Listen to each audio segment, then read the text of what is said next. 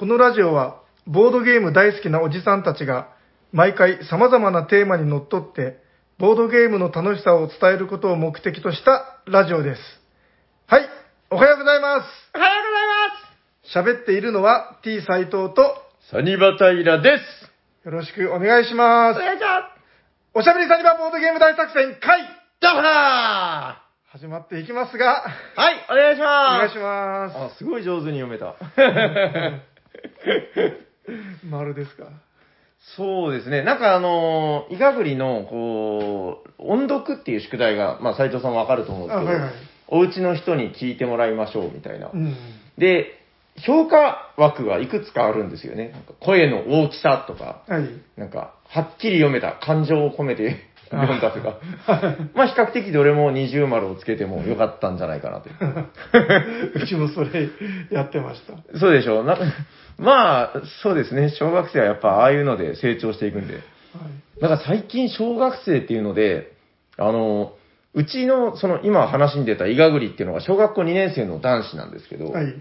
まあ家でその、うん、大変よく叱られて、なんか、なんでこんなバカなことをしたんだこのバカタレとか言われて、ほまあ、よく、うん、アホなことをするやつだな、みたいな感じだったんですけど、う。うん。なんか、あの、先週の、えーっと、まあ、先週って言ってもまあしょうがないですけど、この間の日曜日かなんかに、あ、祝日だったかなあの、同級生の男の子たちを連れて、サニバに来たいんだ、みたいな。へえ。なんかそれはどうもママ友同士の、なんかその、うーん、根回しみたいなのもあって、ほ これはもうだいぶ前からそういう話があって、で、伸ばしてたから、ちょっとそろそろ呼ばないと、ちょっとなんか、ママ友同士の関係もあれなんだみたいなう。。ほうほで、来たんですよ。で、まあだから同級生の男子が2人、ほはい。なんか、グリ、グリ太郎と グリ次郎みたいな。う。えっと、お母さんも同伴で。お母さんはね、一人だけ同伴で、もう一人はぎっくり腰になって当日来れなくなったっていう。ほで、来たんですけど、もうこれ結構、これで一本撮りたいぐらい面白い話で。あのもう、その、結論から言うと、ものすごい悪ガキが二人来たんですよ。で、あの、今日、うちの嫁さんと喋ってたんですけど、えイガグリはとてもいい子だったんだねっていう話になって。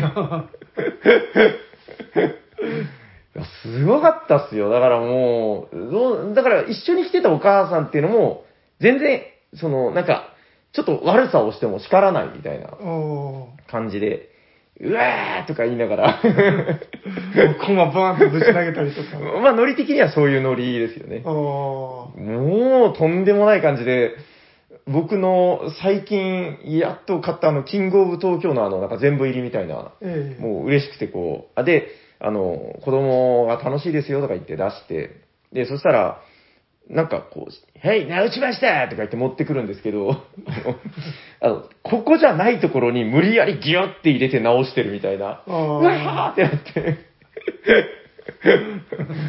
いやー、悪ガキでしたね。まあ、これが子供だって感じでしたけどね。ああ。うんへえ。どうでしたなんか2年生ぐらいの時とかって。いやー、そうですね。斉藤さんのとこどうなのかな？でもなんか、うーん、まあ、ある程度の自制心であったりとか。うん、うちの息子、はいはいちっちゃい頃、すごいおちゃらけ系だったんですよね。ああ、はいはいハラハラハラってあの、うちの息子が一番騒いでるみたいな、そんなキャラだったんで、今はもうだいぶ変わっちゃったんですけど、ああの影のあるフードかぶって、そういうキャラになっちゃったんですけど、小学生の時はもう、あの、ヘラヘラヘラヘラ。あ。今の斉藤さんみたいな。いやいや ああ、いや、まあまあ、あの、まあ言うても2年生なので、うんまあそんなもんだよねっていう話にはなったんですけど、あいや、と、久しぶりになんかそのちょっと悪ガキの本気みたいなのを見て、あ、うーん。あ、うちのイガグリは意外といい子だったなって、で、相対的にイガグリの評価が上がったっていう。ああ。まあ難しいですよね、なんかそういう。子供のやつもですね。そうですね。いや、だから最近結構その一緒にガグリとゲームを遊んだりしてて、なんかこう負けたらすぐ怒るみたいなことをなんか言ってたんですけど、うんいやもう全然マシだったと思って。あ もう、ルールも聞きやしないですから。あ。ああ。いやまあ、そんなに長いゲームやってないですよ。うんうんそうはいまあ、あれなんじゃないですかね。はいはい。その、それからなんかあの、やっぱ野球とかスポーツとかそっちに行うくん。流派の人た、流派の子だなんじゃないですかね。いや、でも僕のイメージですけど、いやもうこれで本当一本話せそうだな。あの、結構スポーツやったら、特にその集団系のやつとか、うん。いや、結構ピシッとして帰ってきますよ、なんか。うん。あの怖いですから。結構教えてる人たちが。むしろどっちかっていうとなんか、ちゃんと大人の言うことをこう言われたら、はいはいありがとうございますとか言ってなんか、そういう割と押し付けられたなんか感じで戻ってくる感じありますけどね、なんとなく。まあ、それは指導者次第なんでしょうけど。まあそうですね。いや、本当そうだと思います。いや、やっぱ怖かったもんね。やっぱ昔のスポーツの指導者ってね。いや、ちょっとこれだいぶ長くなりそうなんで。とりあえずあの、私たちに、こんな私たちにもあの、ツイハッシュタグツイートで、はいつその違う違う、そんなのない。ハッシュタグおしゃさんであの、ツイッターでお便りが来ておりますよ。えっと、そうですね。じゃあこちらから、えー、ハッシュタグおしゃさに、おしゃさにネーム、大こと、カルメン D からいただいております。ありがとうございあります。がとうございます。えー、まさかまさかの、あ、これ第281回拝聴ということで、はい。えー、まさかまさかの久保タンイズバック。お帰りなさいということで、えー、何年越しでしょう。オールドリスナー大歓喜ですよ。心身ともに成長した久保田さんが、これを機に一年発起で、新設、九州三国志を作ってくれることを願わずにはいられませんということでいただいております。D、ありがとうございあます。りがとうございます。あの、はい、どうしました？D ちゃんと、はい。あの、久保田は接点あありましたっけ？ああります、あります。割割となんか仲良しというあか、あはい。クーボ T、D みたいな、なんかこう、一緒にガッてあ、なんか手をクロスしてるみたいな。あの、D にね、なんか最近はちょっとこう、いいプレゼントをもらって。ああ、そうなんですよ。そう。エンタープライズ号の形の栓抜きを いただきまして。あれめちゃくちゃ良かったなもう早速あれでビール2本飲みましたよ。いいっすよね。あれなんか結構重みのある鉄のね、うんなんか栓抜きで、うんあの、斎藤さんの好きなスタートレックの、あれはいな、船の形。エンタープライズ号ええがあのビールをこうあのす栓を抜くのにちょうどいい形をしてるんですよ、あの船が。まあーあ、もともとあんな形だからってことかあい。や、まあ、あの、もともとは別にあの穴は開いてないですけど、ああ、なるほど。まあ、線を抜けるように最適なものになっていると。はい。ああ、いや、あれはすごく良かったな。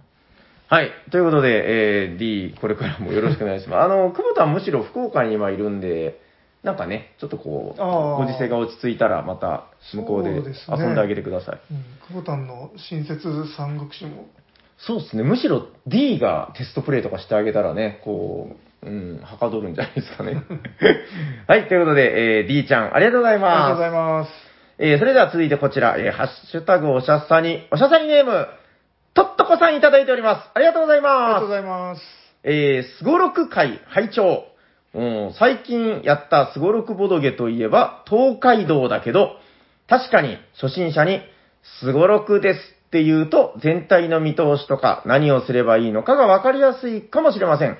しかし、今の子供って人生ゲームとか遊ぶのかな？ということで、とっとこさん、ありがとうございますあ。りがとうございます。ああ、東海道、やったことはあるんですけど、いや、ないです。あ、ゼロですか？ゼロです。僕、実は今、東海道の評価がうなぎ上がりで、あーうなぎ上がり？うなぎ登り。まあまあ、あの、上がってるんですよ。おあーのー、まず、イガグリと2回連続で遊んで、えあのですね、あの、嫌なことがほとんど起きないボードゲームなんですけど、えうーんあの、すごく楽しいんですよ。で、今やると、なんか結構不思議な魅力があるというか、まあ、その、だから、なんですか、京都から江戸を目指すみたいなことなんですけど、えっと、ドラフト、あ全然違いあ、ますド。ラフトじゃないです。マップ上を、えー進んでいって、で、どこのマスに止まるかで、こう、なんかメリットが手に入るみたいな。で、好きなだけ進めるんだけど、後戻りはできなくて、常に後ろの人が手番を行うっていう、ああ、じゃあ、国千谷のあれみたいな、それみたいなやつです。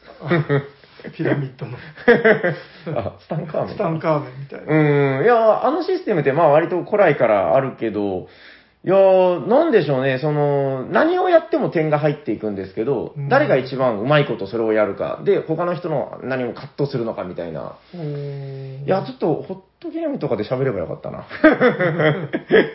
いや、東海道でも今すごくなんかいいですね。へで、まあその、とっとこさんもおっしゃってるけど、まあ、確かに初心者の方に、これすごろくみたいなゲームです。でも、サイコロは振らないんですよ。ええー、みたいな、ーうんん、感じは入りがいいのかもしれないですね。なるほど。はい。ということで、あの、東海道、ちょっと古いゲームですけど、今やるとまた、意外と新鮮なんですよね。最近こういうゲームないな、あんまりっていう感じもあって。はい。ぜひ遊んだことない方は遊んでみてください。じゃあ、えー、あと1通ほど。えー、おしゃさいネーム、春99さんいただいております。ありがとうございあますりが。とうございます。あの、斎藤さんが投げた釣り糸に引っかかりましたよ。なんかつい、いいと投げましたっけ？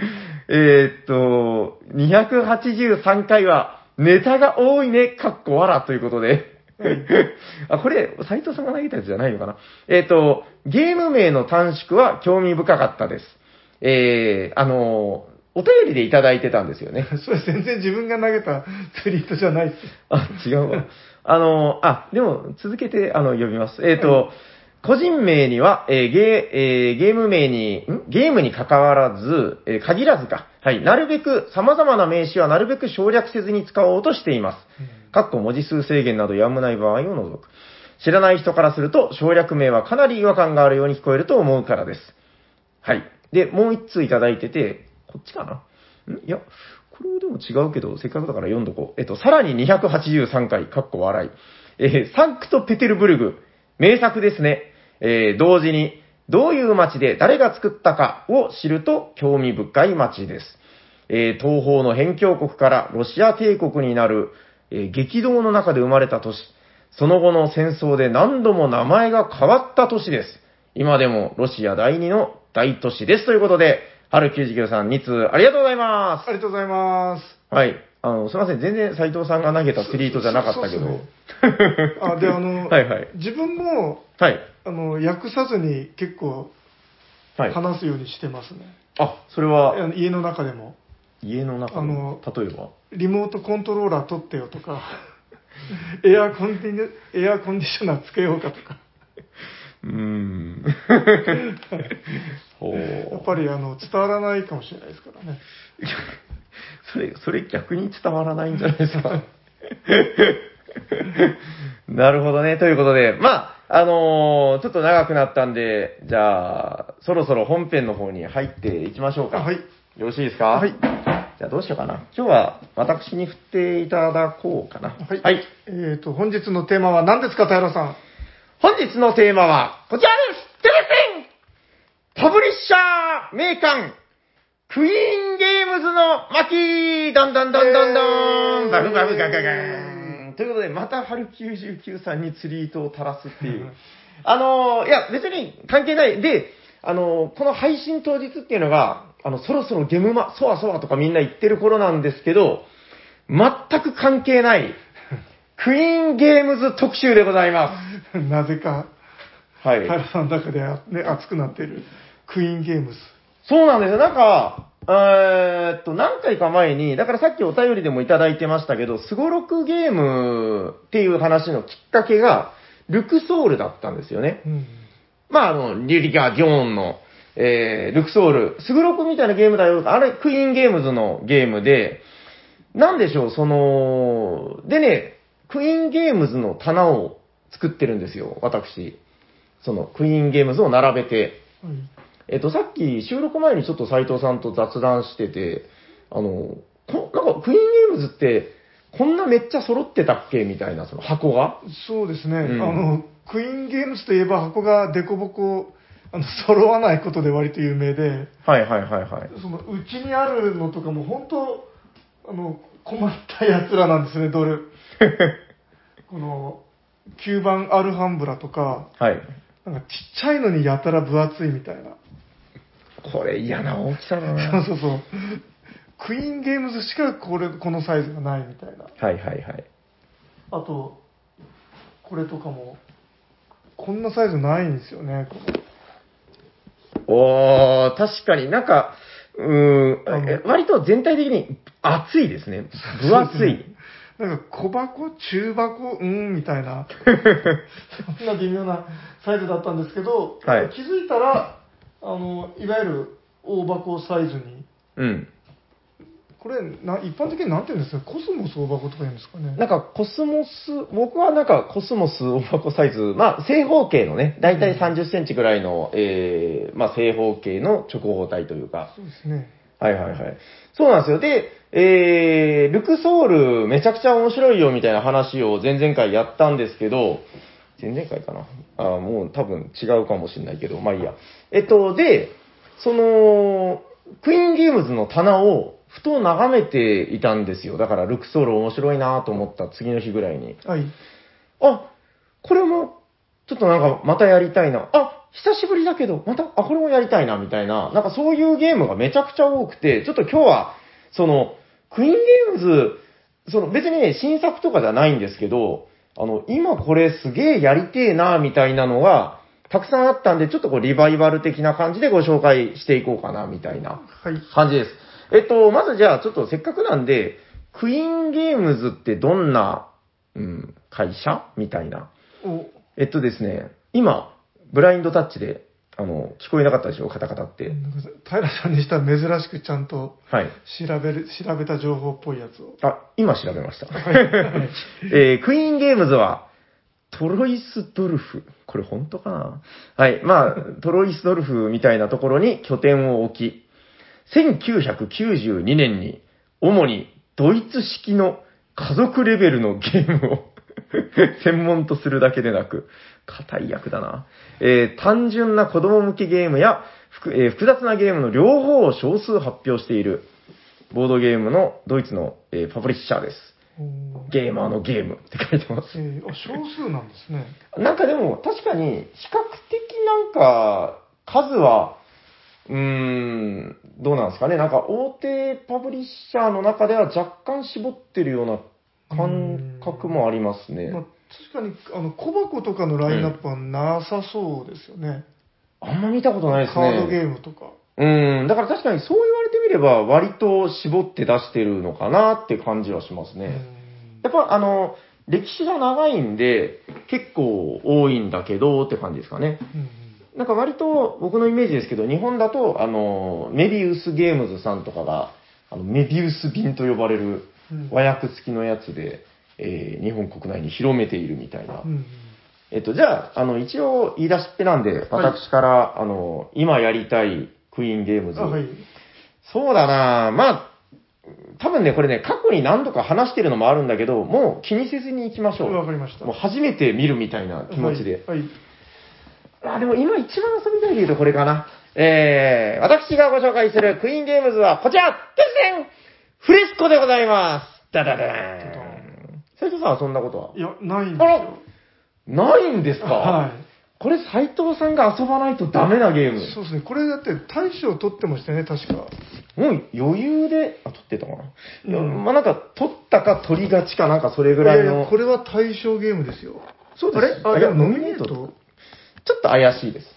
なんか、ドイツゲーム賞を取ったか取ってないか、あれ、そうでしたっけ？まあちょっと調べておいてください。はい。えっと、フレスコ、えー、作者はですね、僕ちょっとよく知らなくて、マルコ・ロスコワスキーマーセル、音出てますよ。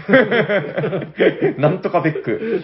はい、ということで、えっと、フレスコなんですけども、えー、大聖堂みたいなところの、教会みたいなところですね、うんの、天井の屋根の絵を描く、内側ですね。えーこまあ、これをフレスコ画って言うんですけど、このフレスコ画を、えーみんなで描いていくんだと。ただ、全然協力ゲームではなくて、あの、なかなかいやらしいんですよ。その、誰が一番仕事を貢献するかみたいなことなんですよね。はい。えっと、で、やることっていうのは、あの、結構、あのね、割とゲーマーズゲームの中では直感的に楽しくて、まずね、絵の具の調合をするんですよ。うん。えー、赤と青を混ぜたら、ギャーン紫みたいな感じで、あのー色を混ぜて上級色を作るんですよね。うん。で、上級色は、まあやっぱあの、レアリティが高いんで、点数の高い部分を塗れるみたいな。なんかね、フレスコ画がジグソーパズルみたいに、まあ分けてあるんですけど、マス的に。それが最初、得点タイルで隠されてあるんですよ。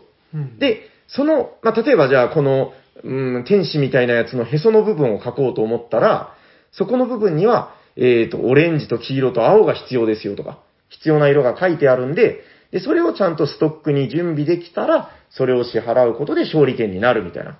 で、この仕掛けがすごく美しいんですけど、じゃあその絵の具を揃えた人は、絵の具を支払って、勝利点タイルを取るんですけど、取ったら、そのタイルの下に、ペカーンつって神々しい天使のへそが出てくるんですよ。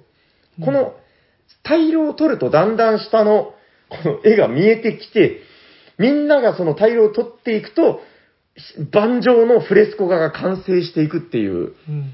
このフレーバーとメカニズムのこう、なんかマッチ度合いというか美しいですね。これ、あの、聞きながら思い出したんですけど、どうしました？タルさん、前これ話してますよ。あ、多分ね、話してるとうん、思います。なんか、おしゃさにで、はいあの、ルールを聞いた覚えがすごい、今、フラッシュバックしました。もう多分ね、でもね、2、3年以上前だと思うんですよ。うんもうだから誰も聞いてない体で今喋ってるんですけど えっと、で、チャーミングポイントその2としては、あの、すごく人間臭いっていうところが良くて、あのですね、弟子がいるんですよ。その、ワーカーですよね。で、このワーカーが当然多い方がいいんですけど、あの、このワーカーがすごく人間臭くて、あの、早く起こすと怒るんですよ。早朝。もうまだ眠いよ、うちの親方嫌いだわ、とか言いながら、どんどん機嫌が悪くなって、嫌われすぎると、あの、弟子が一人逃げたりとかするんですよ。で、ワーカーが少なくなるみたいな。で、逆に、あの、もうゆっくり寝といていいよとか、あの、あの、市内で面白い演劇があるそうだよ、見ておいでとか言ったら、機嫌が良くなるんですよ。で、その機嫌が良くなると逆にワーカーが増えたり、その友達連れてきたりとかするんですよね。で、これ、あの、何で、その、なんで早起きさせないといけないかっていうと、あの、市場っていうのが、売ってる絵の具がその、もう少なかったり、多かったり、質が良かったり、もう様々な市場があるんですよ。うんで、これランダムで決まるんだけど、そりゃ早起きした方がいいのを取りに行けるわけですよ。うんだからやっぱりプレイヤー的には早起きさせたいんだけど、あんまりそのワーカーを鞭打つと嫌われるっていう、この中間管理職のような面白さ。うんいや、もうこのあたりがなんかすごくフレーバーとゲーム性の親和性っていうんですかね、やっててすごく楽しいんですよね。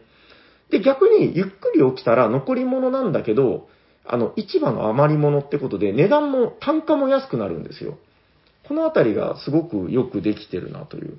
うんで、具体的にやることっていうのは、プロット方式で、あの、全員同時プロットなんですよね。こう自分のアクションボードみたいなところに、ワーカーにこの仕事させる、この仕事させるみたいなのをみんなこっそりプロットを、まあ、計画して、うんで、せーのでついたてを開けるみたいな。だから待ち時間も割と少ないし、なんかそのあたりでもすごく優等生だなぁという感じ。あ、うんうん。はいはい、どうしました？ここに書いてますね。何が？ん2010のあのドイツゲーム賞の方を何？1位。あー、多分そうですよね。うん。あの、ヒピール・デス・ギャーレスではないんですよね。あそっちはノミネート。ノミネート。ですです。確かドイツゲーム賞なんで、ちょっとエエキスパート寄りというかなんかね、そっちの方で取ったんじゃないですかね。うんでもこれね、なんか、長いゲームなのかなって、そのやったことない方は思ってそうなんですけど、これがだいたい1時間から1時間半ぐらいなんですよ。うん。割と慣れたら1時間で終わるんじゃないかなって感じ。で、あの、拡張とかもいろいろあって、ちょっとビッグボックスが欲しいなとか思ったりしてるんですけど、うんはい。非常にあの、なんかもうボードゲーム界の優等生みたいな、なんか味わい、味わい的には、イスタンブールぐらいのなんか、なんでしょうね。その、ランクというか、うんあのゲームのそのルールの複雑さと、その面白さの、なんかレベルっていうんですか？割とあのぐらいのイメージ、あれぐらいが好きだよっていう方にはもう、どんズバリ刺さるんじゃないかなと思います。これ、ボはいードの両面はなんか違いがあるあるこれプレイ人数です。ああ、はい。なんか多いと大きいボードみたいな。はい。そんな感じで。結構なんか拡張カードを入れて遊んだりとか、なんかあの、単純に面白そうなのが、あの、レベル3の色みたいなのが出てきたりとか、うん上級色のさらに上みたいな、うんそういうのが出てきて、さらにゲームをちょっと面白くしてくれたりとか、なんかいろいろ、なんかそういう、その工夫が張り巡らされていて、とにかく楽しい、あの、常に夢中な90分みたいな感じで、はい。ああ、めっちゃ直し忘れた。はい。ということで、えっと、私、先行の私がご紹介したのは、えー、フレスコです。はい。はい、ありがとうございます。はいありがとうございます。ということで、斎藤クイーンは、はい。はいじゃあ、マイフェイバリットクイーンは、はい、どうですか、えーとじゃあ、もうこれも、もう定番中の定番中の定番ですけど、はい。アルハンブラダダーン これも何回も話してますね。これも何回も話したし、最近も話したけど、誰も聞いてない体で喋ってください。どうぞ。はいあ、最近も話したんですか、これ？え、斉藤さんがビッグボックス買ったよみたいなので、あ、違ったっけ？違いやう、拡張をなんかたくさん持ってるって話をしてましたよ。してましたっけ、うんはい。そう、いや、アルハンブラ大好きなんですよね。はい。はい。で、なんか、版もいろいろ出てるんですけど、はいはい。はい、今持ってきてるのは一番昔の、うん。あの、分厚い、ちっちゃくて分厚いってやつですね。うーん。なんか大きさとしては、カルカソンヌぐらいって感じですかね、なんか。うん面積はちっちゃいけど厚みがすごい。厚みすごいっすね。はいはいはいはい。で、えっ、と、2003年のドイツ年間ゲーム大賞を受賞しているとはいいう。。これは間違いないですね。はいはい、で、アルハンブラの面白いところは、うん。あの、まあ、買い物プラス、えっ、と、タイル配置はいはいはいはい。なんですけど、あの、カルカソンヌがうん。全員で同じタイルを、えー、と場が1個ではいはい。あの全員が同じところにタイルをくっつけていきますけど、うん。アルハンブラはあのマイマイボードっていうかうん自分の城をこう立てていくくっつけていくっていう、うん。そこが邪魔されないところが、まあ、違う点うん。はいはい。だからなんかここにこう育てていくことにこのちょっと愛着というかはい。なんかぬくぬくした楽しみがあるとうんうんうんでただ、えー、と共通のボードから買っていくのでそこでちょっと若干あの争いというかうん。うん。はい。欲しいタイル取られちゃったとか、まあ、そういうあれがありますと、はいはいはい。はい、でただなんかアルファンブラの面白さってうん。あのなんかそのめちゃくちゃ面白いとかじゃないんですよねあーあー、でもわかるなうーん、まあまなんかあの、あ。はい。そのちょっとぬるめの風呂みたいな。なんかあのめちゃくちゃ気持ちいいってわけでもないけどなんとなくぬくぬく。はい。でなんか思い返すとまた入りたくなるみたいな。なんか、今日はだからそのクイーンゲームズのこの具体的なゲームをご紹介するっていうのもあるんですけど、なんかそういうクイーンゲームズあるあるみたいなのもちょっと折に触れてなんかね、話してもいいかなと思うんですけど、うん。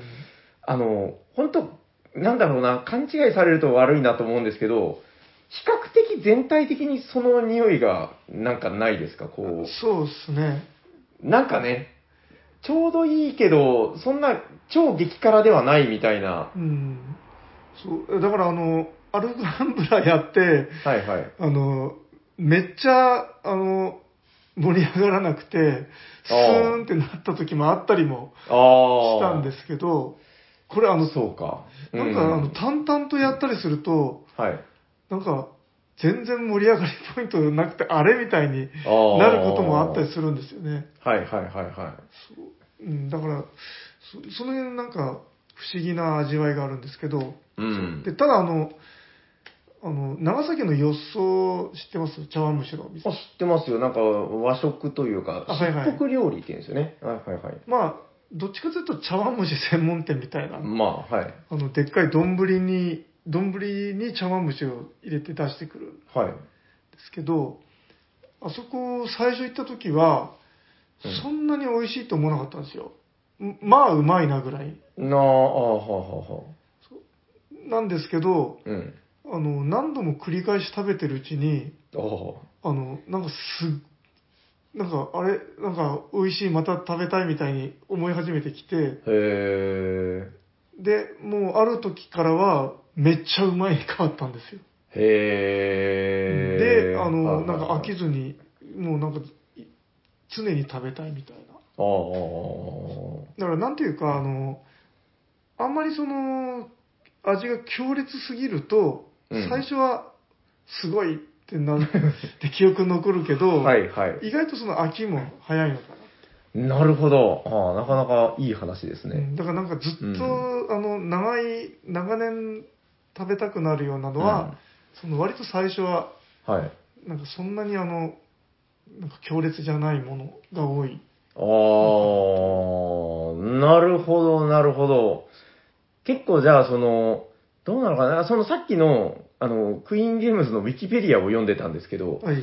あの、結構、そのファミリーゲームと、なんか戦略的ゲームの、まあ、両方出していて、みたいな、なんかそういう特徴なんだ、みたいな。うん。だからなんかその、比較的長時間の戦略ゲームの中にも、なんか少しその、ファミリー感が残ってる感じをすごく感じるんですよね、こう。うん。クイーンゲームズのゲーム。あの、言ったらその、3時間超えるようなゲームっていうのは、あんまり見当たらない気がするんですよ、こう、有名タイトルの中では。うん。うん。なんかそのあたりがすごく程よさなのかなっていう気はしますねで。すね。で、あと、まあ、クイーンゲームズといえば、はい。拡張がやたら出るああ。有名で、はいはいはい。もうアルファンブラはもうその、なんか頂点みたいなやつでう、ん。拡張6まで出てるんですよね。6? そうで、もう絶対こんなにいらんやろと思ってたんですけど、気づけば全部集めてしまって、え、それって、その、なんつうか、パッケージとかって、ちゃんと、なんていうんですか、あの、ボックスで売ってあるものなんあそうそうですね。あの、カルカソンヌみたいな感じで、やや小さめの箱に入ってるんですけど、さすがにそれ全部あの箱で持ってたらうちの棚がアップアップになっちゃうんで、うん。あの中身だけ出して元の箱に入れてますけど。全部入るんですね。あで実は自分アルファンブラ2個持っててはい。分納してます え、この大きさのアルファンブラを2つ持ってるんですか？いやもう一つはあのちょっと版が変わった今大箱サイズになってるんですよあの、薄くなってるやつ。あーそうそうですねああ、わかった。正方形になってるんですよね、あはいはいはい確か。あれ？なんで買ったんです えーっとかはあ微妙に違いがあるんですよあい。のへえ。これあ昔のやつはええ。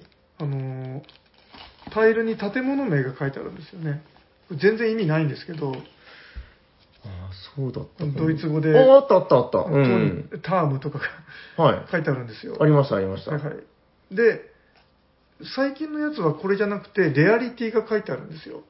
あのリアリティ？星5個とか星2個とか。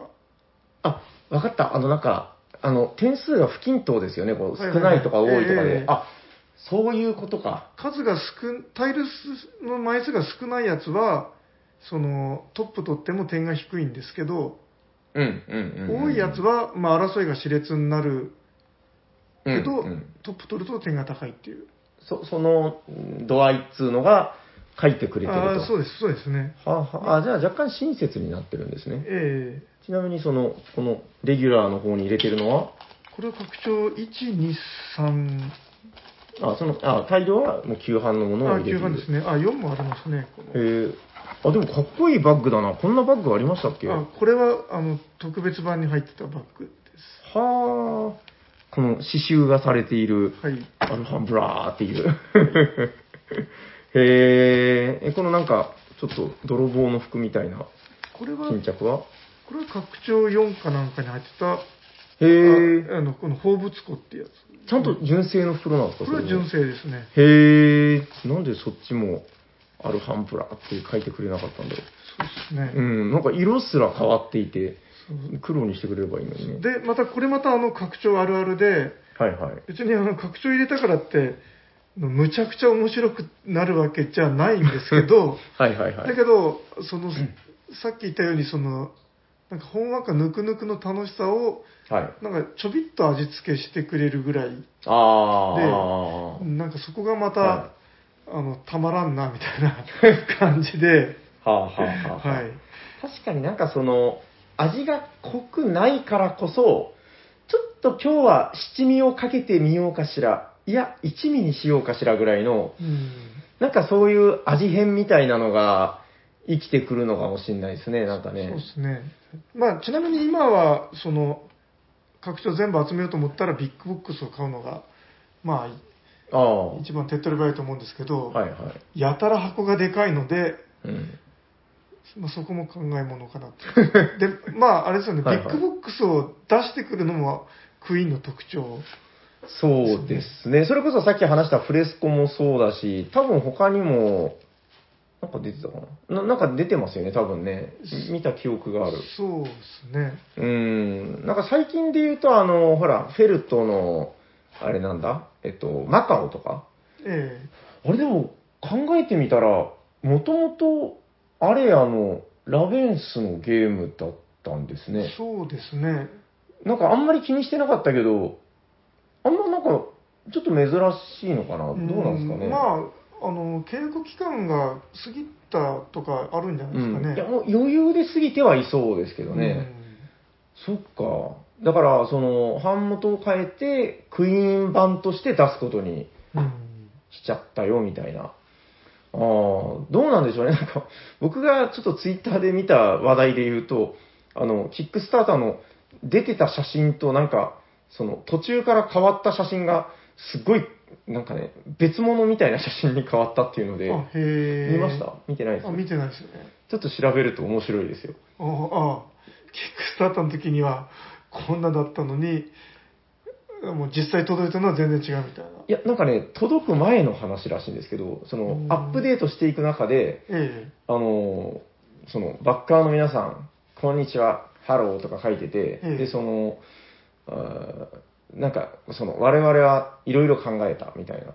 で、えー見てくれ、これが新しいバージョンだ、テレステンっつって、その出してきた 画像っていうのが、え。なんかもう、見る影もない画像だったらしくて、ええ。へばいってことなんですか？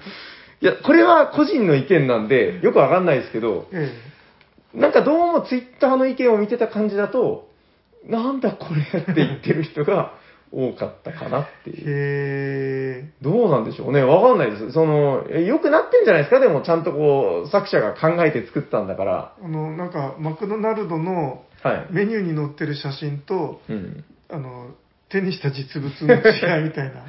うん、あまあまあまあ。いや、なんかそれとはまたちょっと違う気もするけど、うん仕様が変わったんですよ。だからもう、へーうん、だから、どうなんでしょうね。どんなものが出来上がってくるのかわかんないけど、まあでも、その、マカオとかってずっと絶版で手に入らないでとか言ってたものが、まあこうやってちゃんと出るだけでまあありがたいことではあるんじゃないかなとは。そのドキドキを共有するためにもキックすればよかったかなって気持ちが。だって、斉藤さんマカオ持ってるでしょ？そうですね。でも割とでも斉藤さんあれですよね、新版、旧版持ってても新版買っちゃったりとかしますよね。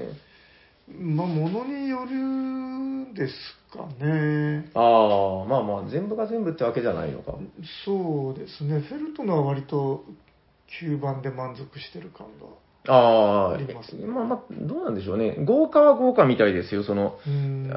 ああの、僕はそんなにいらないなと思ってる派ですけど、あの、ボックススリーブってあの、箱の上にさらに側をつけるみたいな。シャキーンってついて。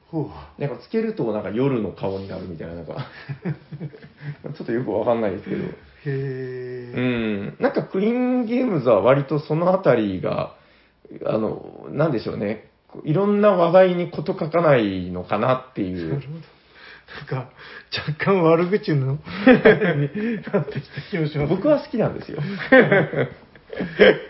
じゃあ次行きましょうか。そうですね。まあまあ、ちょっとゲームの紹介をね、ずっと、まあ、しなくてもいいかもしれないですけど、ちょっとそういう話、もうだってこんな時間なんだ。早いな。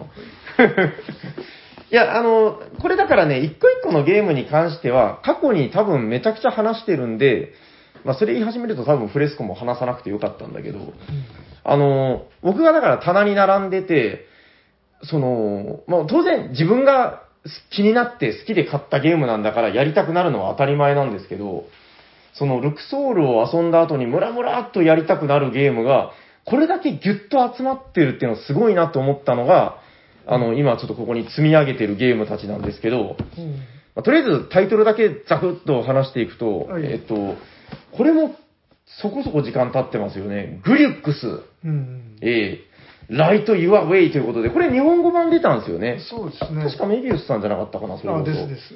えっと、パズルゲームで、あの、光の反射がテーマだみたいな、これ本当かどうかわかんないですけど、あの、数字が、サイコロみたいな数字のチップがあって、4だったらこう4歩動いて、で、また次は、その、うー4歩動いた先にタイルが置いてるんで、またそこからこう動いたりして、あの、直角にしか曲がれないんですよね、要するに。うん。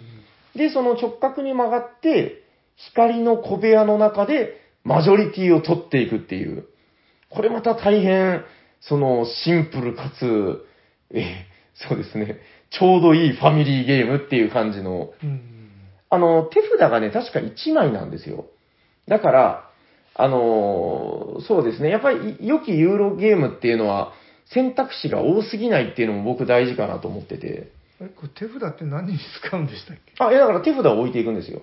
だから自分の次の手番になったら、その、あの、手に持ってる1枚、確か1枚だったと思います。間違えてないと思うけどな。で、それを次の自分自分の手番が来たらバーンって出して、うん。ボード上の自分のそのチップのいずれかを起点にして、次のチップを置く。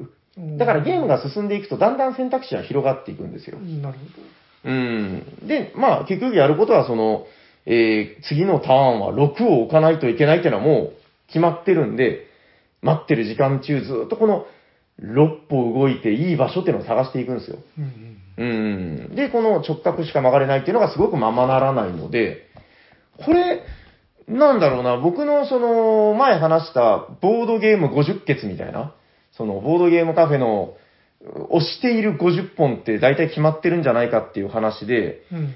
ちょっと今思い出して、あ、これ普通に50本に入れてよかったんじゃないかみたいな、うん。直した場所が悪かったんじゃないかみたいな。時期50、50ケツ。うーん、いや、ちょっとその50決の中に51本目で入れてもいいのかなみたいに今思ってるゲームですね。あの、平さんが、クイはいーンの棚から出してきたのがいくつか机にあはい。るんですけど、はい。逆に出してこなかったのがちょっと気に気になったんですけど、出してこなかったのは、いや、あのーなんか割と、どうなのかな。えー、まあ結構喋ったし、このスーパーヴァンパイアはなんで出してあげなかったんですか？いや、なんかあの、これ僕めちゃくちゃ好きなんですけど、ちょっと今日じゃないかなと思って。そうじゃないです。あの、ものすごく今ほらね、かまあ、もうだいぶ落ち着きましたけど、感染防止とか、ええあの、感染拡大防止とか言うじゃないですか。えあの、これ、指サックをつけて、え その指サックの中が汗だくになるっていう。で、なんか、いろんな面で今出しにくいゲームだなっていう。あと、夜明け、夜明けって言ったり。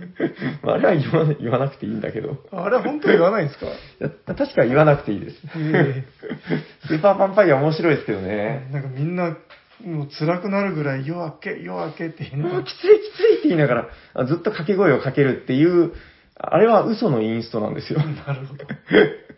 えっと、誰なのかなこれ、ジュリアン・グプタ、ジョアンナ・バーガー。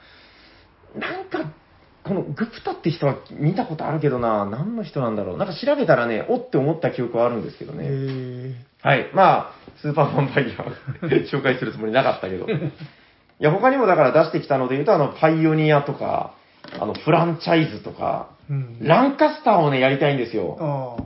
ずいぶん久しぶりに。ランカスターは、なんかさっきその、割と程よいファミリーゲームが多いとか言ってた中で、そこそこなんか、ガチムチ度が高いクイーンかなと思うんですけど、うーん、ランカスターやりたいですね。マティアス・クラマーのランカスター。これとか結構名作だ名作だって言われてて、なかなか再販しないっすね。してるのかな？なんか普通に今でも売ってるんですよね、なんかね。まあ、割と最近出回ってたような気もしないでもないですけどね。そうなんですよ。なんかもうだって10年経ってるんですよ、これ。2011年って書いてるんで、箱に。うん。うん。でもなんかそんなにこう、話題にならずに、ずっとロングセラーで売られてるってことなのかな。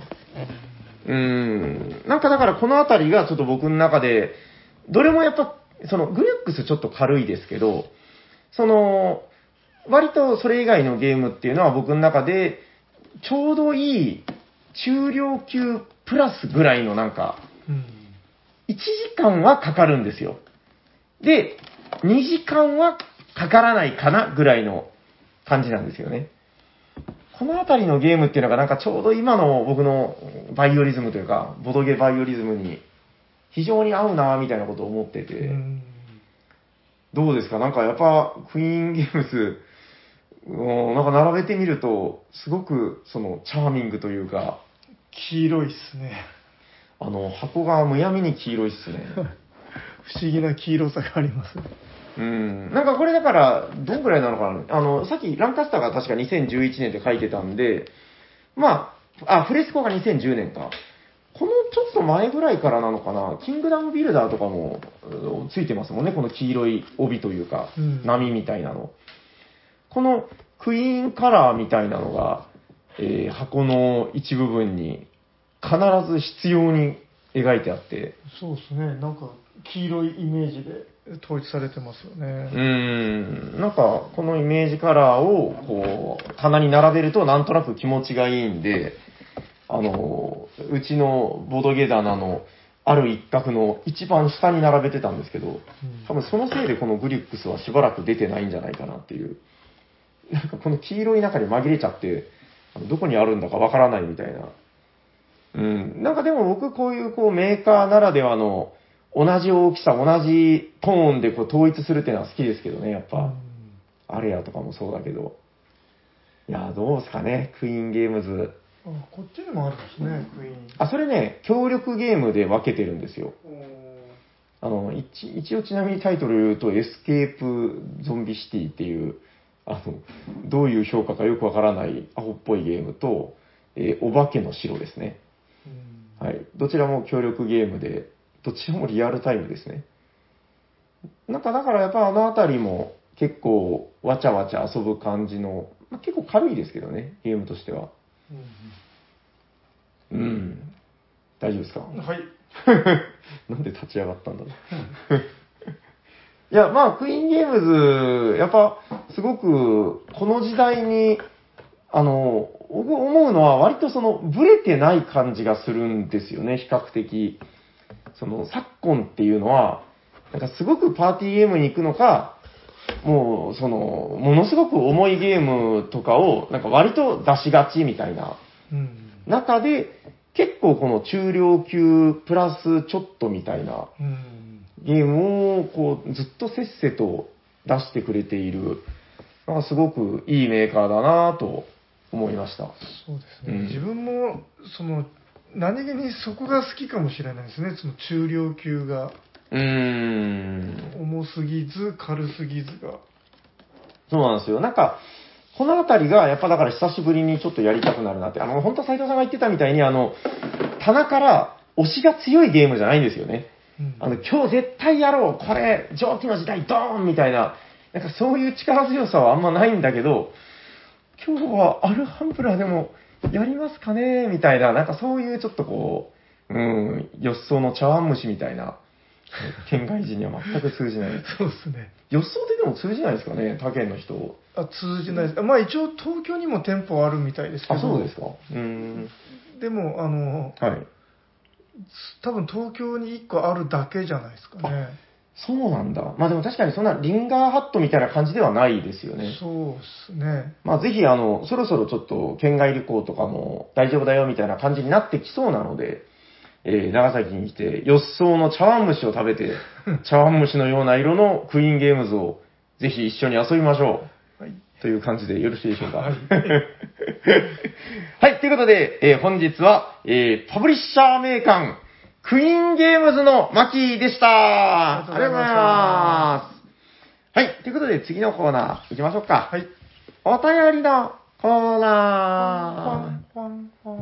はい、ということで、本日も、えー3通お便りをご紹介させていただきます。じゃあ、こちらから行こうかな。はい、えー、これはどこから読んだらいいのかな？はい。ダダーン 最近、ネットフリックスの、えー韓流でいいんだっけ？韓流、韓流ドラマばかり見ている、兵庫県のシニアボードゲーマー、カルメン・クノスケです。ということで、クノスケさんありがとうございますあり。がとうございます。えーさて、えーちょっと前ですね、これ、第2 279回、蒸気の時代の時代の巻を拝聴いたしました。はい。私も1年ほど前、5、6年ぶりに蒸気の時代をプレイしました。勘どころがつかめず、序盤から借金を重ねて沈没。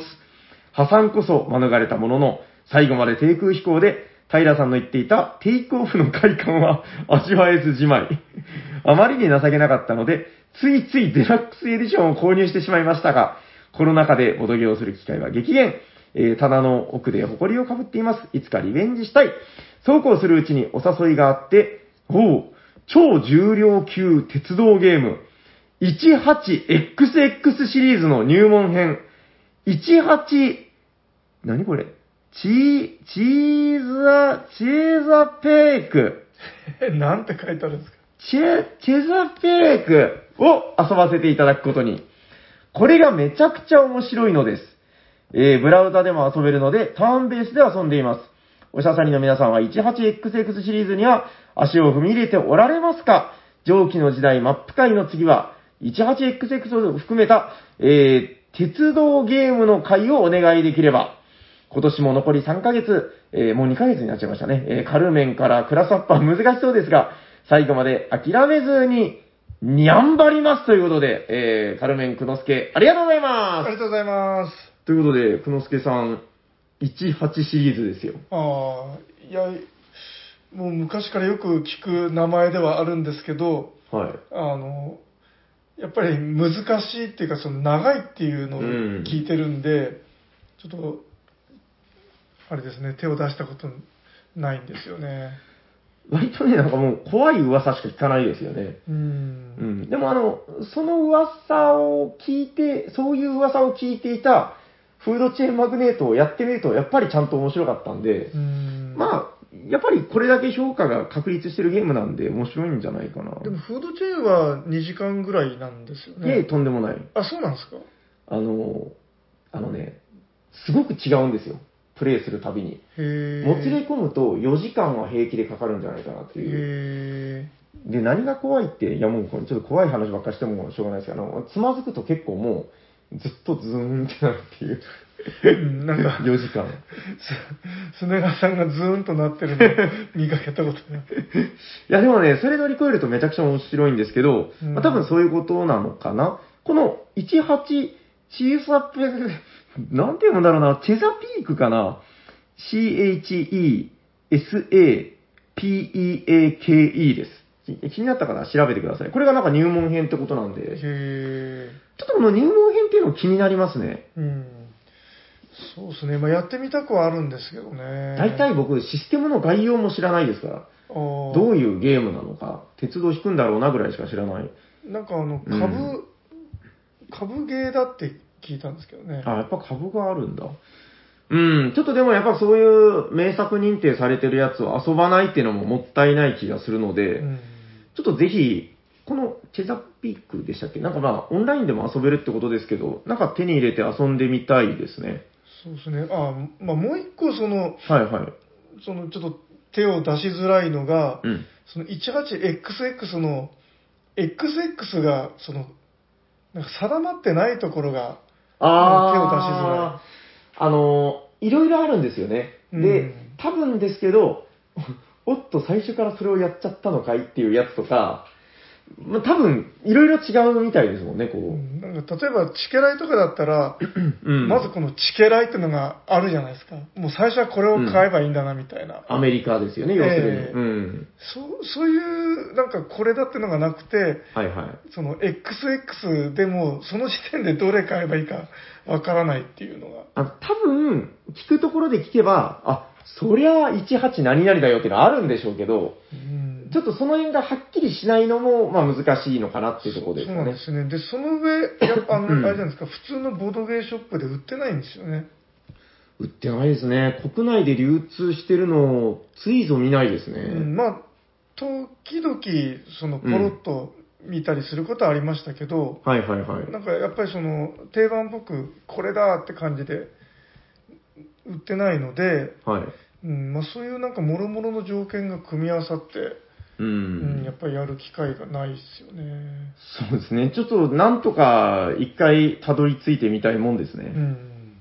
はい。ということで、えー、カルメン、久之助さん、あの、あと2ヶ月ですけど、まあ、もしかしたらもありますんで、あの、楽しみにまたお便りお待ちしております。はい。じゃあ次のお便り行きましょう。はい。えー、おしゃべりサニバの皆々様、お茶にちはこんにちは。先日はツイートを取り上げていただきありがとうございました。いえいえ、こちらこそ。えー北の大地、北海道より毎週拝聴しております。トムと申します。トムさん、ありがとうございありますがとう。ございます。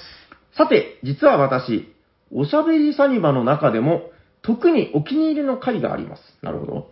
それは、第152回、だいぶ前だな。えー僕たちが選ぶ、ボードゲーム定食の回です。うんおー。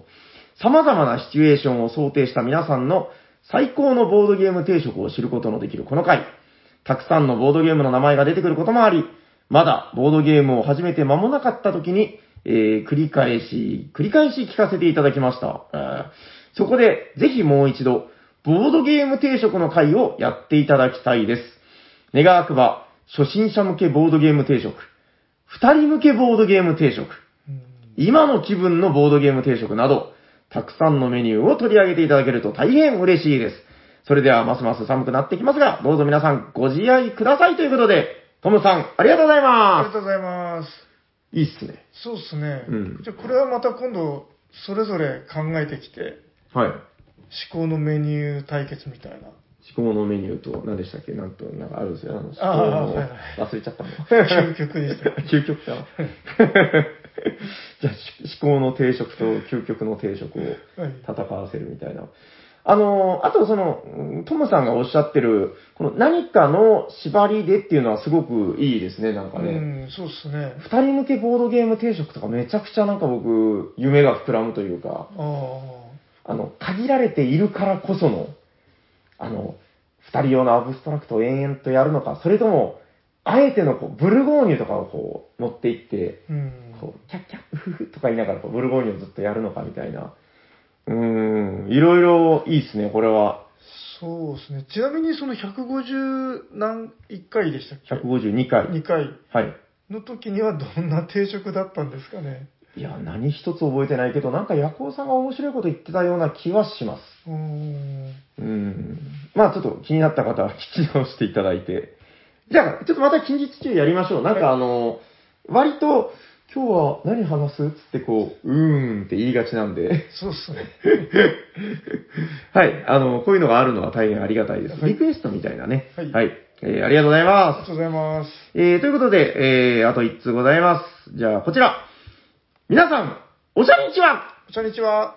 えー、番組冒頭の、サニバタイラですの言い方が、妙に好きな100円と申します。100円さん、ありがとうございますありがとう。ございます。なるほど。えー先日、ボードゲームといえば、という問いに対して、ポリカソンヌという答えが出たというツイートを紹介していただきまして、えっ、と、カソンヌはカルカソンヌだとして、ポリとは何ぞやと戸惑わせてしまってすいません。お答えが来るのかな？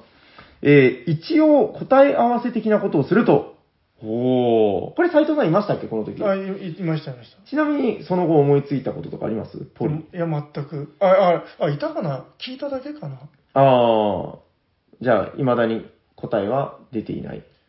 ポリ、ポリがつくやつ。あのね、これね、僕答え今見たんですけど、はい。ポリ、ついてますね。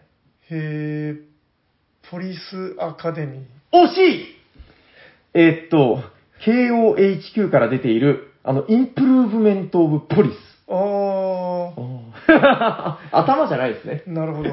はい、えー、おそらく、えー KOHQ から出ている、えー、インプルメントのポリスのポリスからポリが生まれたと思っていますって、自分で分かってないんですか、これ。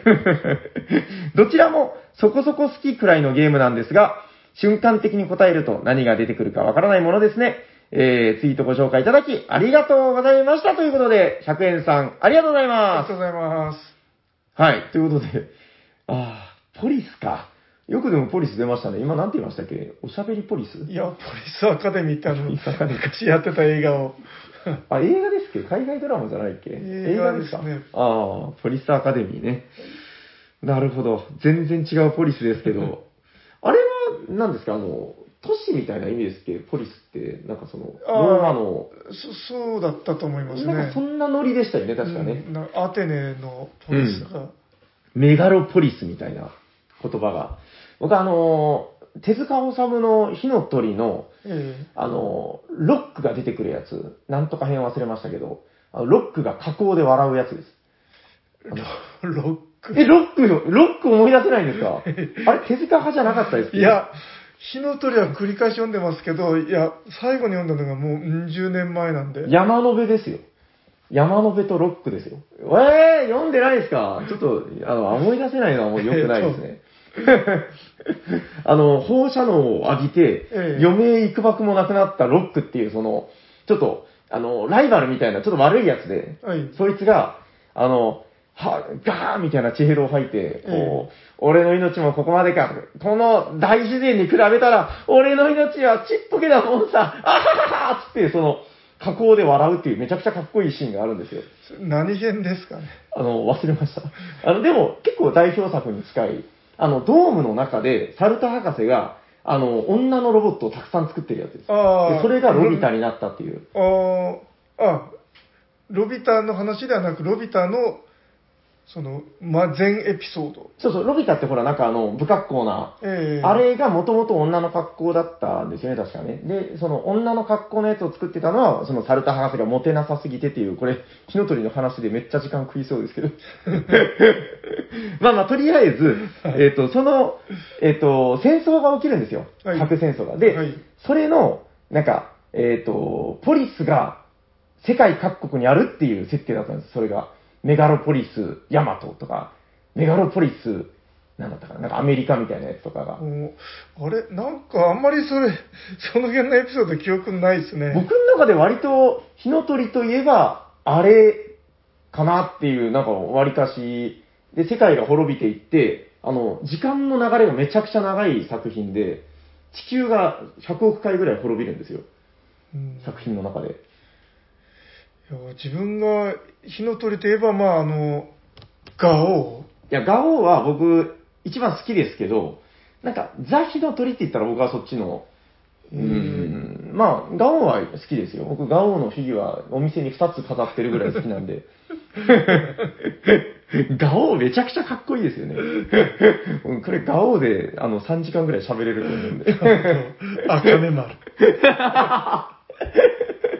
物資、あかね丸。あの、ちょっと読んでない方はぜひ、あの、悪いことは言わない、早く読んだ方がいいです。はい、ということで、えー、ちょ全然関係なかったけど、えー、100円さん、ありがとうございますありがとう。ございます。あ、ステッカーもお送りします。あの、宛先いただいてるんで。はい。ということで、番組ではお便りを募集しております。宛先はこちらだよ。どんどっこどんどっこどんどっこどんどっこ。番組ではお便りを募集しています。宛先は、公式アカウントに DM をいただくか、えーメールの方に、おしゃべりサニバ at gmail.com、シャワー SHA までお待ちしております。これが小野さんの好きな ドラマのリズム。はい。えー、あ、で、今日はですね、あれどうだったかな？すいません、ちょっとチェック忘れてました。あの、番組ではあの、5通採用でですね、カルメンクラスということで、えー、近々、カルメンクラスの次の15通採用のネクストクラスがご紹介できるかもしれません。えー、2021年が終わるまで皆さんバシバシお便りお待ちしておりますということで、それでは最後のコーナー行ってみましょうか。はい。ホットゲームのヘッド誰かが好きなゲームを紹介するぜ今日は誰だ俺だはい、斉藤さん、お願いしま今日ご紹介するのは、こちらテレステンそれってあり？す。もう、邪気見て笑っちゃった。えー、はい、それってあり、どんなゲームですか、えーとステファン・フェルト先生作の、えっ、と、現代だと It Happens。はい。はい。ありはカタカナですよねあ。はい。で、日本語だとそれってあり。クエスチョンマークもつくんですか？確かついたような気が。うん、ついてそう。はい。ああ、ついてますねう。ん。びっくりマーク、クエスチョンマーク。あ、もう出た。これ、あれでしょ、メビウスさんのそうですね。あで、これ、なんかちょっと。英語だと違う違う、これテンデイズさんだ。あ、10ですね。へ英語だと1と8分でなんですけど、ドイツ語だとなんか確か違ったような。ー。あ、あ、あ、まあそうでしょうね。これはどう見ても英語ですもんね。そうですね。はいはいはい。で、どんなゲームなんですか？あはい。えっ、と、ゲームはですね、ダイスゲームです。あ、そうでしたっけ？はい。一回やってましたよね、なんかね。はい。はい。あのー似てるゲームというと、あれとちょっと似てるんですよ。ベガス。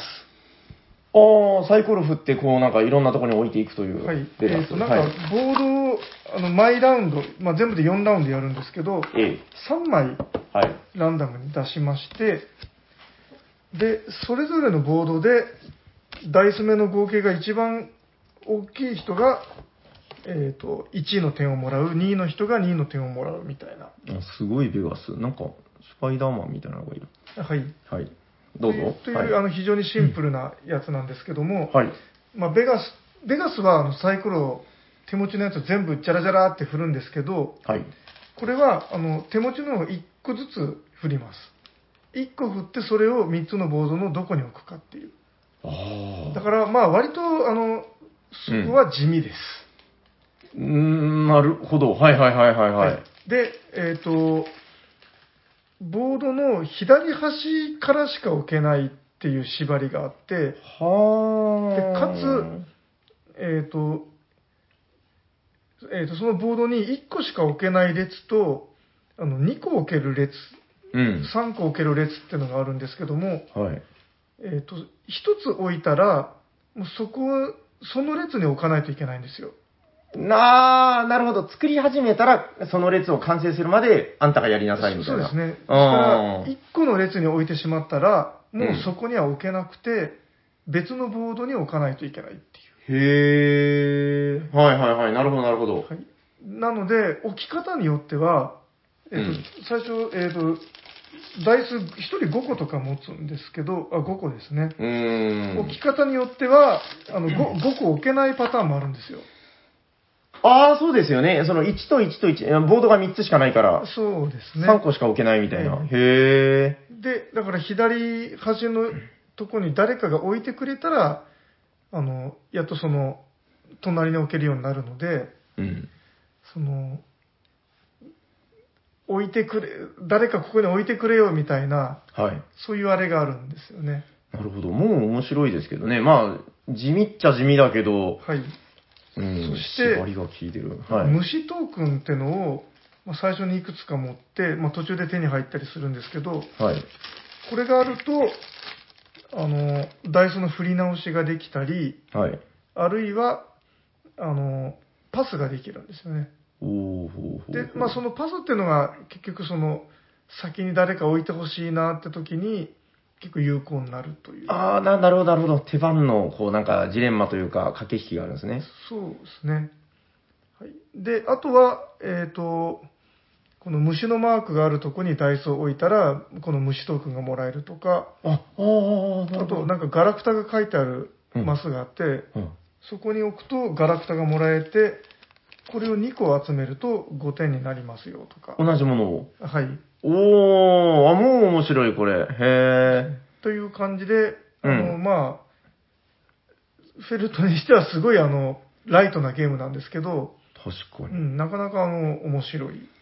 なんかジレンマたっぷりで面白さもわかりやすくて、そうですね、割となんかザ・ファミリーゲームって感じがしますけどそね。うですね。へえ、はいいいな、こういうの好きなんですよ、今すごくこういうのいい。うん、で、もう大体今言ったのでルールのすべてみたいな。うん。やっぱなんか思うんですけど、いいユーロゲームって、その、ルールの2行目か3行目を聞いた時点で、あもう面白いってなんかなる感じがあるじゃないですか。うんこれもいい縛りだなそうどっかで聞いたことあるような縛りだけど、なんかこの組み合わせで言われるとまた新鮮ですねう。ん。で、あの、まあその先に誰かに置いてほしいなみたいな場面がたたくさんあるんですけど、はい。その合計値が同時同数になった時には、はい。先に置いた方が強い、いその1位、上位になるっていうのがあるので、はい。そこで意外と先に置いた方が順位が上になったりすることもあったりとか。なるほど。これめっちゃいいな。これ今売ってないんですか？そうなんですよ。なんかフェルトのゲームやっぱり人気で再販がかかることが多いんですけども、うん。これはちょっと聞いたことがなくて、割と今レアなんですよね。これすごい僕好きですよ。なんか聞いた感じ。なんで買わなかったんだろう。そうで、なんか絵もすごいなんか、ちょっとなんかコメディタッチというか、えっと、脱力系というか。それってあり、あの、主人公がアリクイなんですね。あ、そうですね。いや、なんかもうこの虫タイルがアリじゃないのがすごく気になって、アリじゃないんかいみたいな。うんテーマ的には、あの、うんアリクイが、あの、アリ塚に鼻を突っ込んで、このなんか、え餌というか、うん女王アリとかを捕まえるみたいな。すごい。あの、なんか全然このテーマからは響かないですけど、もう本当システムをなんかうまいことテーマでなんかつけたねみたいな感じですけど、これシステムいいっすね。なんか、へえ、面白そうだな。しかもこれあれでしょ、マップというかあのボードが1ゲームで3枚しか使わないってこと？えっ、と、そうですね。ものすごいいろいろあるじゃないですか。うんボードがう。んまあ、あの、3枚かける4ラウンドで、まあ、全部で多分12枚あると思うんですよ、ね。あ、繰り返しやるんだ。この1個ずつしかないマップとかいい。そうそうそうそう。全部狭いマップ。へー。ああ、なるほど。だから、まあ、出る順番が違うけど、基本的に1ゲームで全部使うっていう。そうですね。それで全部やって30分ぐらいで終わるんですか？そうですね。そんな軽いんだ、これ。うんいや、だって1人ダイス5個置いたら終わりなんで、あ、1ラウンド終了なんで、そっか。うん、結構早いし、へー。はいなかなか好ゲームなんで、まあ、面白いゲームなんで、そのうち再販かかるんじゃないかなという気はするんですけどね。これ、いつっすか、これ？なんか、あの、結構前に、一瞬目にした記憶があるけど、あんまりなんか、2010年。ああはそうただなんかこれ、うん何かのキックのおまけにつえ？つけたこともあったみたいな話もなんか。聞いたような。It happens. なるほど。なんか、いいですけどね、この感じ。はい。ファミリー、ファミリー、ファミリーで。うんなかなかあの、はい。いい感じの緩いクイーンゲームスらしいといえばらしい。うん、箱の大きさが、なんか、すごく棚で邪魔になりそうな。大きさで。はい。ああ。いや、いいっすね。はい。うん。じゃあ、えっ、と、こんなもんでいいですかね。はい。じゃあ最後にもう一度、あはい。えタイトルをっ、と、ステファン・フェルト先生の、それってありでした。はい、ありがとうございます。りがとうございます。